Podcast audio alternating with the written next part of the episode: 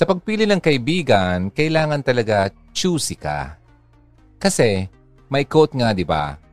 Tell me who your friends are, and I will tell you who you are. May hugot na malalim, may hugot na mababaw, may hugot na may kabuluhan, may hugot na patuloy na pinag-uusapan. Ano man ang iyong hugot, ilahad na yan sa Hugot Radio. Kasama si DJ Ron. This is Hugon Radio on FEBC Radio. Care 104.3 The Way FM. Kamusta ka? Magandang hapon, good afternoon. Enjoy your meal. Kasi tanghali ngayon, di ba, kumakain ka? Or baka nakikinig ka ng uh, late na kasi uh, late listener ka. Listening sa replay, magandang oras sa'yo. Kung anong oras man dyan. Kamusta? Anong balita? It's 2021. Hmm. Bago na ba? Unang araw pa lang ng 2021 ay mukha yatang ginulat ka na. Nakakagulat na ba ang mga pangyayari sa ating paligid? Ay, okay. Anyway, pag-usapan natin ng isang uh, medyo nakakawindang, kumbaga, sa term nila. Ang unang araw pa lang ng 2021, ang isang flight attendant. Oy, eto. Yung pala ang kanyang huling araw din.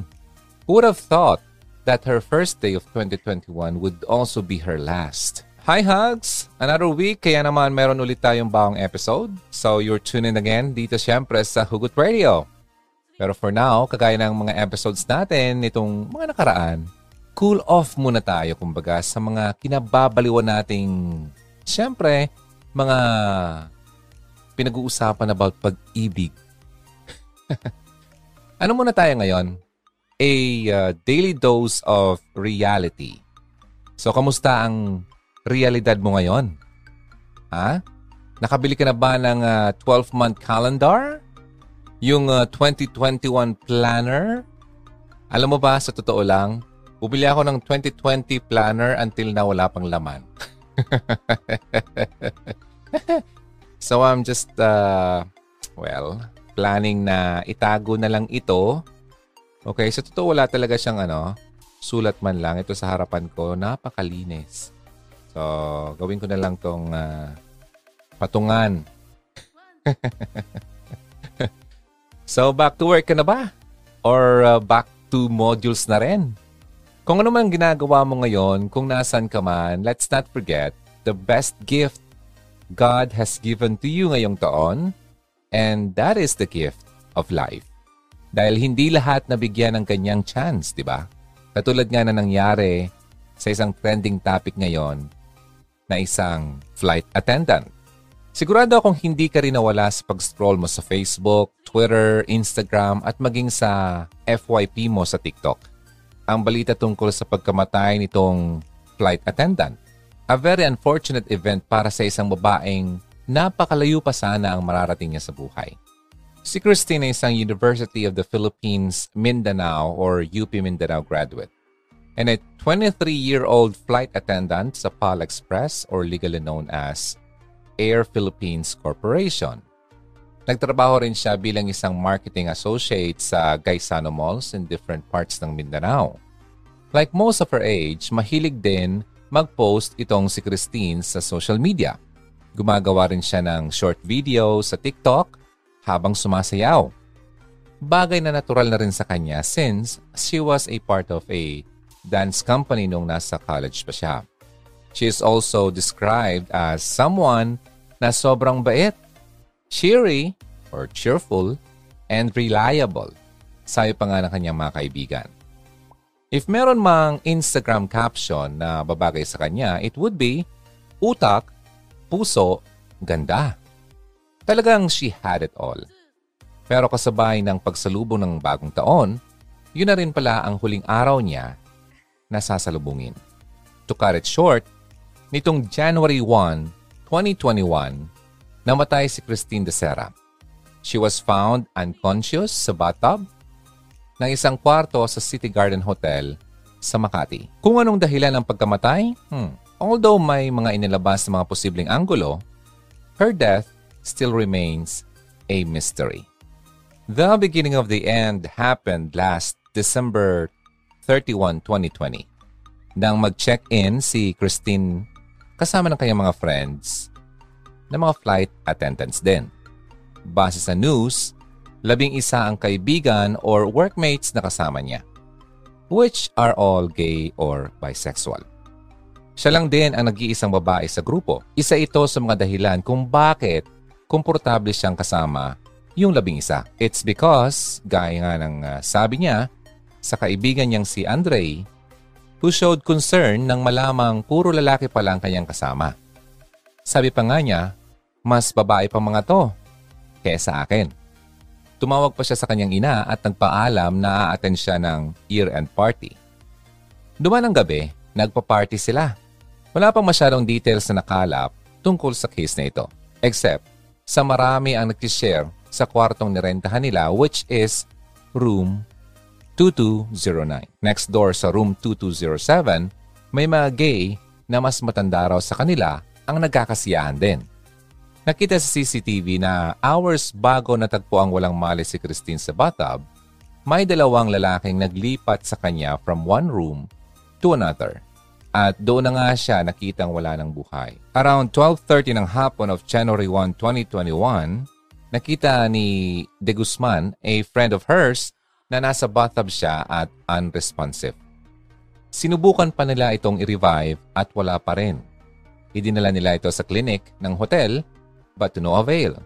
Kaya isinugod na nila ito sa Makati Medical Center pero idineclare itong dead on arrival. Sa statement ni PNP Chief Debold Sinas, isa raw itong rape slay na kaso at solved na daw ito. Pero may mga experts na nagsasabing wala raw signs of rape based or base na rin sa autopsy na ginawa sa bangkay ni Christine. Nahilo ka rin ba sa mga lumilitaw na information regarding sa pagkamatay nitong dalaga? Kung oo, nako pareho tayo.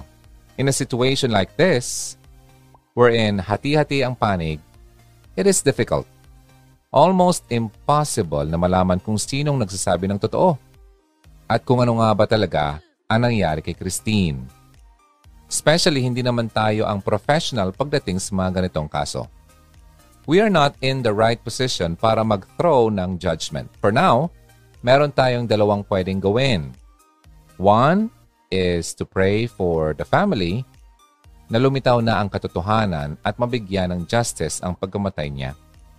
At yung pangalawa naman is to have a quick list na mga pwede nating matutunan sa nangyari kay Christine. So, umpisahan natin sa una. Huwag agad manghusga. So, ayan. Marami ang nag-delete tuloy ng kanilang mga posts. Nagbura ng mga posts nila. Lalo na yung nag-post ng mga mukha nung labing isa. After na yung possibility na inosente ang mga itinuturo nilang mga suspects. Na pangunahan kasi tayo ng emosyon.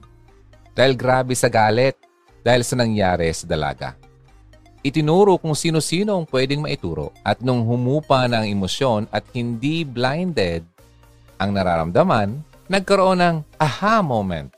Ahay. Mali pala ang na-post niya. Although sa sitwasyong ito, pwedeng maging accountable ang PNP kung bakit nagkaroon ng rush judgment uh, sa mga taong involved, Siyempre, mismong chief of police ang nagsabi na rape slay ito. Nakalagay na rin sa headline na solve. E di magkukonclude na kagad yung iba about the story, kung ano yung ending nun. Pero kahit pa, let us not be quick to judge, lalo na sa personal life mo. Hanggat maaari, habang hindi mo pa nalalaman ang buong kwento, huwag munang manghusga. Sabi nga sa famous quote, there's always two sides to a coin. Ganon din sa bawat kwentong marinig natin. Hindi porke yun ang una nating narinig, yun na agad ang totoo. And as much as possible, kahit na alam mo na ang nangyari, try your best to understand. Try to put yourself in a person's shoes. Pero di ito nag apply sa mga napatunayang suspects ha. Iba na kasi yon. Kasi napatunayan na yon. May mga exceptions din sa rule na ito. Hindi mo pwedeng gamitin ang Uno reverse card at magsabing, do not judge. sa taong ikinokorek ng pagkakamali mo. At mas lalong huwag na huwag kang gagawa ng excuse na only God can judge me. Kasi sinasabi ko sa iyo, mas nakakatakot na kapag siya na ang mag-judge sa atin. kaya, kaya kapag tinatama ka, huwag kang magmamatigas. Okay? Mas okay na ang kaibigan mo na nirreal to ka ng harap-harapan kaysa sa taong sinisiraan ka ng pataliko, di ba? 2021 na. Mature, mature na rin kapag may time. Kaya in short, do not judge. Pero matutong tanggapin ang pag-correct sa iyo ng iba. Pangalawa, stop victim blaming. Kung kalat na kalat yung balita na rape yung nangyari kay Christine, grabe. Nagkalat din sa social media sites ang toxic trait ng mga tao. Especially ng mga Pilipino. Ang dami ko nakita nagsabi sa comment section na sinisisi si Christine. Kasalanan daw niya kung bakit nangyari yon. Kababaing tao kasi puro lalaki ang kasama. Nakipag-inuman pa, wild daw kasi ang ikli raw ng suot, etc. etc. Stop! Rape exists dahil may mga rapists. Walang excuse sa rape and every time you blame the victim, you take the side of the rapist. Isipin mo, traumatic yung experience na nangyari sa kanya. Tapos siya pang sisisihin mo sa nangyari? Ano? Dahil maikli yung suot? Eh di ba nga di si Maria Clara, mismong yung pare, ang gumahas sa kanya sa kumpento. May mga rape cases din na kahit balot na balot sila, simpleng pants at t-shirt lang ang suot, hinipuan pa rin. Okay? At ginawa ng masama. May mga reports din na ginagawa ito sa isang walang kamuwang-muwang na baby. Ngayon nga ay, nung nakaraan may isang news kung saan ginahasa ang isang 73-year-old na matandang babae. Hay, ganito kasi yan. Ang matinong lalaki, kahit nagaano kaiklip ang suot, kahit na lustful ang nature, kung may self-control yan, hindi yan gagawa ng kahit ano.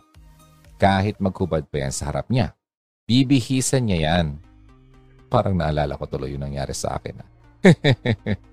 okay. Remembering the days. Okay? Anyway, speaking about bibihisan, kahit lasing pa yan at vulnerable, mas lalo niyang poprotektahan sa masamang balak ng iba. Okay? Sabi nga sa Bible, kahit tiningnan mo lang yung isang babae ng may pagnanasa, kasalanan na yun. Nagko-commit ka na ng adultery. Rape is never about the clothes, the behavior, lalong-lalo na hindi siya excuse ang sitwasyon. It is always on the person. Ito ang tandaan mo. Sa tuwing sinisisi mo ang rape victim, parang tinapik mo na rin sa likod or sa shoulder yung rapist na sasabihin mong, ayos lang yan, pre. Naiintindihan kita. At pangatlo, never naging solution ang drugs. Okay? Magpa-party drug man yan, marijuana, shabu, at kung anong klaseng drugs pa yan. Huwag na huwag kang gagamit. Kung totoo man na may uh, party drugs na involved sa kaso niya, mas lalong reason ito para iwasan natin ang paggamit nito. It may not have anything to do with her death. Nonetheless, hindi ito excuse para gumamit ng drugs. Lahat naman kasi nagsisimula yan sa patikim-tikim, patry nga, hanggang sa nasanay na at hinahanap-hanap na ng katawan. Drugs can make you high, yung wala kang kahit anong problema in life. Pero kung gaano ang kinataas mo, yun din ang lalim ng bagsak mo. Alam mo kung hanap mo ay happiness? If you're looking for an escape today, kung may problema kang gustong takasan, run to Jesus. And you will no longer find yourself running but resting. Kay Jesus mo lang matatagpuan ang true joy in life. Hindi sa pagka-clubbing, hindi sa pagpa-party, hindi rin sa lalaki. Nasa kanya ang sagot sa totoong meaning ng buhay. Sabi ni Sara Geronimo, hindi sa love life, hindi success sa trabaho, Hindi pera ang makakabuo sa iyo, kundi relasyon mo talaga sa Panginoong Diyos. And last, but not least, choose your friends wisely. Pansin mo ba na kung anong ginagawa ng kabarkada mo, yun na rin ang hilig mong gawin? Kung mahilig ka sa K-pop, magigising ka na puro K-pop na rin ang recommended sa YouTube mo. ang tawag dyan ay influence. And ang influence ng friends, napakahalaga sa buhay. It can make you go up or bring you down.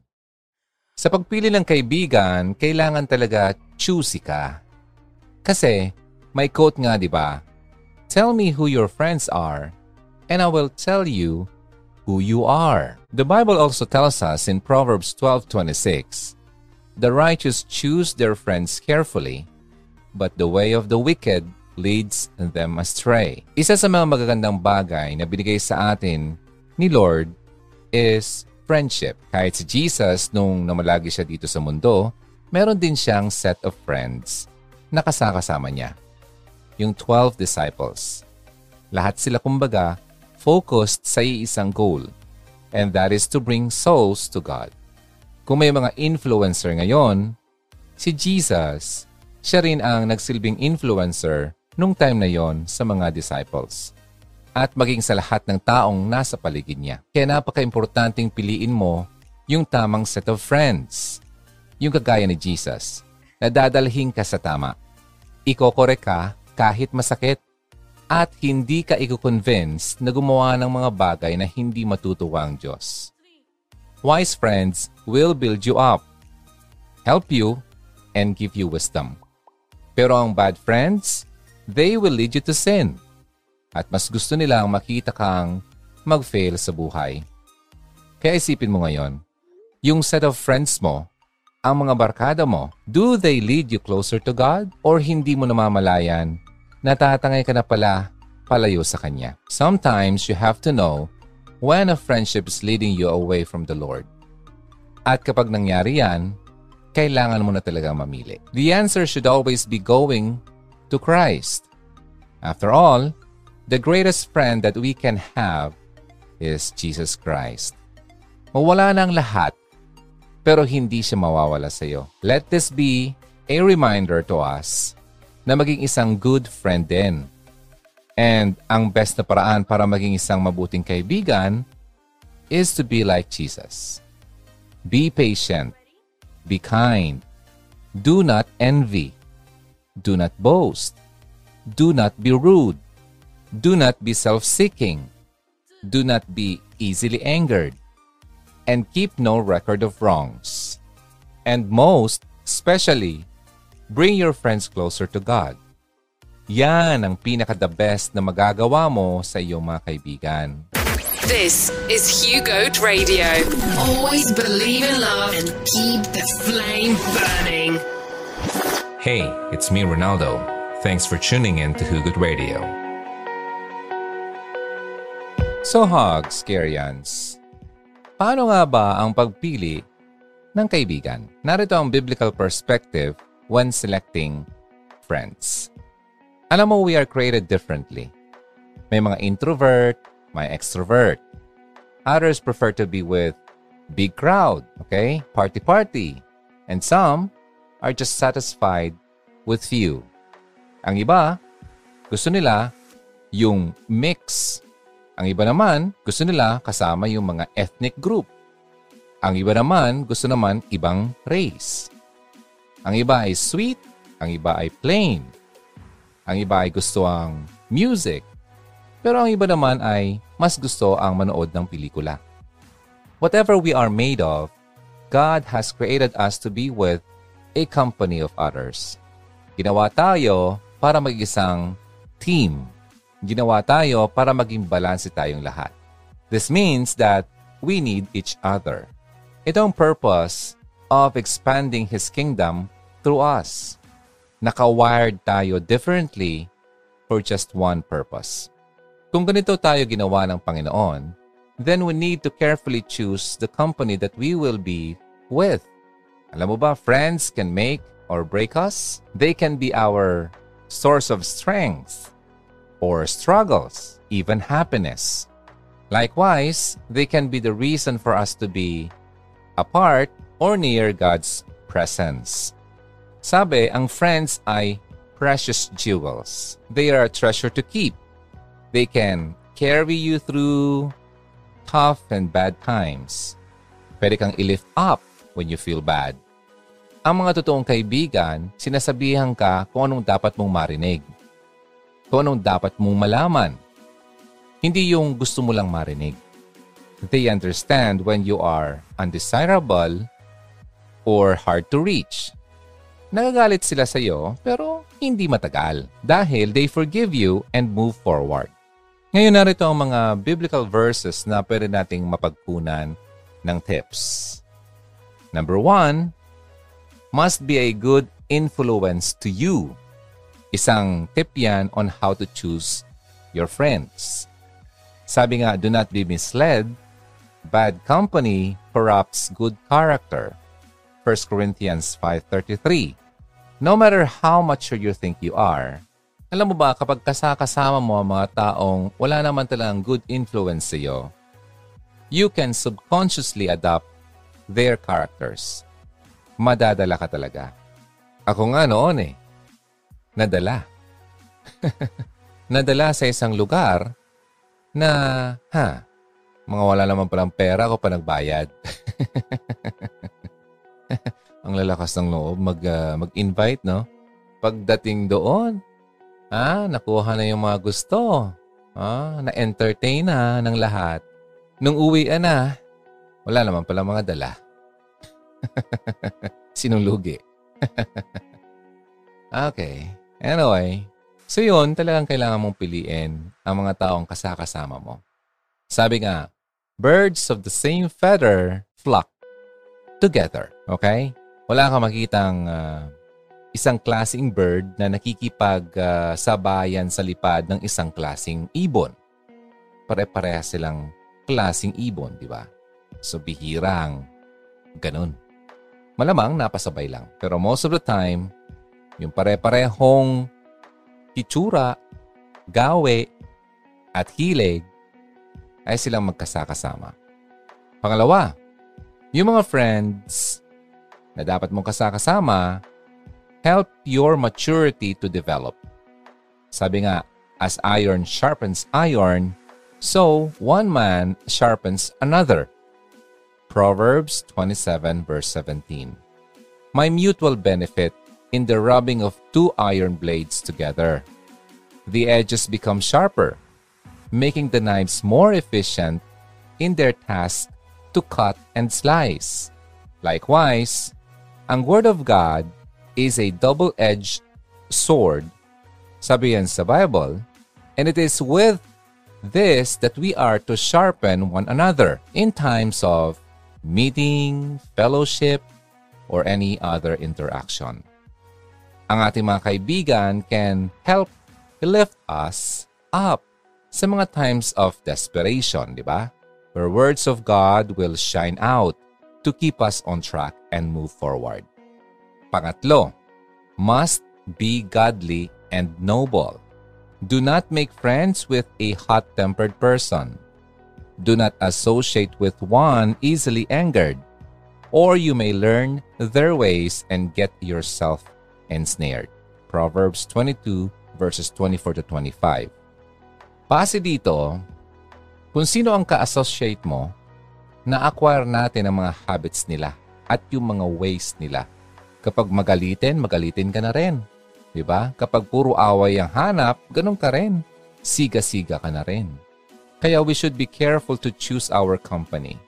For we may soon learn their ways. At ito'y makasira sa atin. Pangapat, will stand with you through thick and thin. Sabi sa Proverbs 27 verse 10, Do not forsake your own friend or your father's friend, and do not go to your brother's house in the day of your calamity. Better is a neighbor who is near than a brother far away. In times of adversity at trouble natin, we often find na mas okay yung good friends natin na mas malapit sa atin at mas faithful than sa ating kapamilya. Oftentimes, instead of going to your brother or sister, cousin, etc., in times of trouble, nahalata natin ng sarili natin na we go directly sa mga true friends natin na nagbibigay agad-agad ng tulong pagdating sa ganitong klaseng sitwasyon kahit na hindi naman tala nating kapamilya sila, di ba? We see that a neighbor or a friend that is near to us in the heart, sa puso, is better than a brother whose heart is far from us. So, kapag meron tayong few faithful friends or caring friends, according to this, it is far better than having many friends who have no care or loyalty to us. So dapat find a friend who will be there for you through thick and thin. Number five, will be honest to you no matter what. According to Proverbs 25, verses 5 to 6, open reproof is better than concealed love. The wounds inflicted by a friend are faithful, but an enemy's kisses are plentiful. Alam mo mga totoong kaibigan, hindi sila takot na i-rebuke ka. Sabihan ka kung ano yung mali mo offering constructive criticism and loving, well, somehow, correction. Kung marami kang uh, at gumawa ka ng contrary sa iyong moral conscience, andyan sila para i-correct ka. It means that false friends will always affirm your every choice and action. Kahit mali na, i-affirm ka pa rin. Even if they know that you have acted against the will of God susuportahan ka pa rin sa mga maling gawa mo. Yan ang mga hindi totoong kaibigan.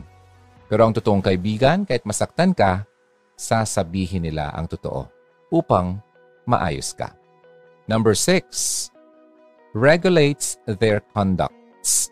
He who walks with wise men will be wise, but the companion of fools will suffer harm. Proverbs 13 verse 20. Fools are people who delight in not understanding, mga hangal. They take pleasure in pursuing wrong things and they scoff at living wisely. Ayaw nila sa tama. Ang matalinong tao, on the other hand, has mastered the art of living God's way. So if you have this uh, way of living God's way, you are a wise person. The wise are mature and competent. They are skilled at the craft of life. So your friends ay dapat ganito din. For better or for worse, they must influence your destiny. So you have to walk with the wise. Huwag kang makisama sa mga walang kwenta kasi magiging walang kwenta ka na rin. Kung gusto mo maging matalino, makisama ka sa mga matatalino. Matalino sa buhay. Number seven, they are our life coach. The righteous choose their friends carefully, but the way of the wicked leads them astray. Proverbs 12:26. You know what? Good friends who support God's way of life can be a tremendously positive influence sa ating buhay. Pero ang mga friends na ang kanilang mga actions at mga ugali ay talagang openly opposing God's truth, well, they can tear us down and lead us astray. Hmm. So, you have to choose your friends carefully and wisely. And number eight, true friends will always say the right thing about you, even, even, huh, behind your back. A perverse person stirs up conflict, and a gossip separates close friends. Proverbs 16.28 May kakilala ka bang ganito? Akala mo kaibigan mo? Pero kapag nakatalikod ka, iba pala ang kinukwento sa iba? Gossiping destroys families, churches, businesses, and friends. Ang taong mahirap kasama ay evil at unreasonable. Gustong-gusto niya yung mag-cause ng division by spreading rumors, nagpapakalat siya ng chismis. mga haka-haka, mga sikreto, at mga kasinungalingan about others. So if you hate such men, you are in a good company dahil God hates them.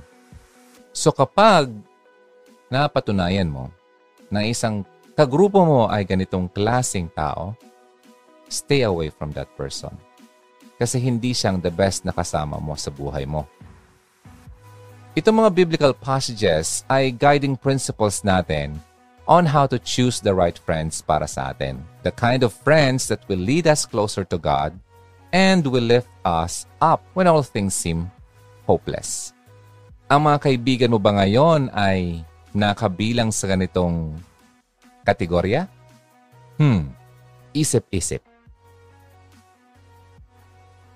So, hugs, Kyrians, well, dyan nagtatapos ang ating episode regarding yung pagkamatay ng isang flight attendant. Ngayon, wala pa talagang malinaw na hatol kung anong nangyari sa kanya. Ang the best nating gawin ay just pray for them. Pray for her family, for her mother na naiwan, pray for her friends, and pray na rin na sana ay lumabas na ang katotohanan at mabigyan ng justice ang pagkamatay niya. Let this also be a reminder to us na ang buhay natin ay hiram lamang. Anytime, pwedeng kunin ito sa atin. Pwedeng kunin ulit ni Lord ang buhay na pinahiram niya sa atin. Kung darating si Lord ngayon, ano kayang maaabutan niya na ginagawa mo? Or kapag namatay ka at nasa judgment na halimbawa, what if pina-flash screen ang mga ginawa mo? Sa mundo, ito ba'y nakakahiya or magiging masaya ka dahil yon ang ginawa mo nung ikaw ay nabubuhay pa? What if i-check natin ang puso natin? Magiging proud ka kaya o magtatago ka sa kahihiyan? Let us remember what Psalms 90 verse 12 says. So teach us to number our days that we may get a heart of wisdom. Bilang lang ang araw natin dito sa mundo. Kaya make every day count. Live na parang ito ang huling araw mo. Gawin mo ang nararapat. Gawin mo ang makakabuti. And how can your day count? Well, if you live that day for the Lord. So, take care, hogs, carrions. Maraming salamat sa pakikinig at pagsubaybay ng Hugot Radio dito sa Care 104.3 The Way FM. That's every Sunday, 12 noon ako po si Ronaldo. I'll see you next time.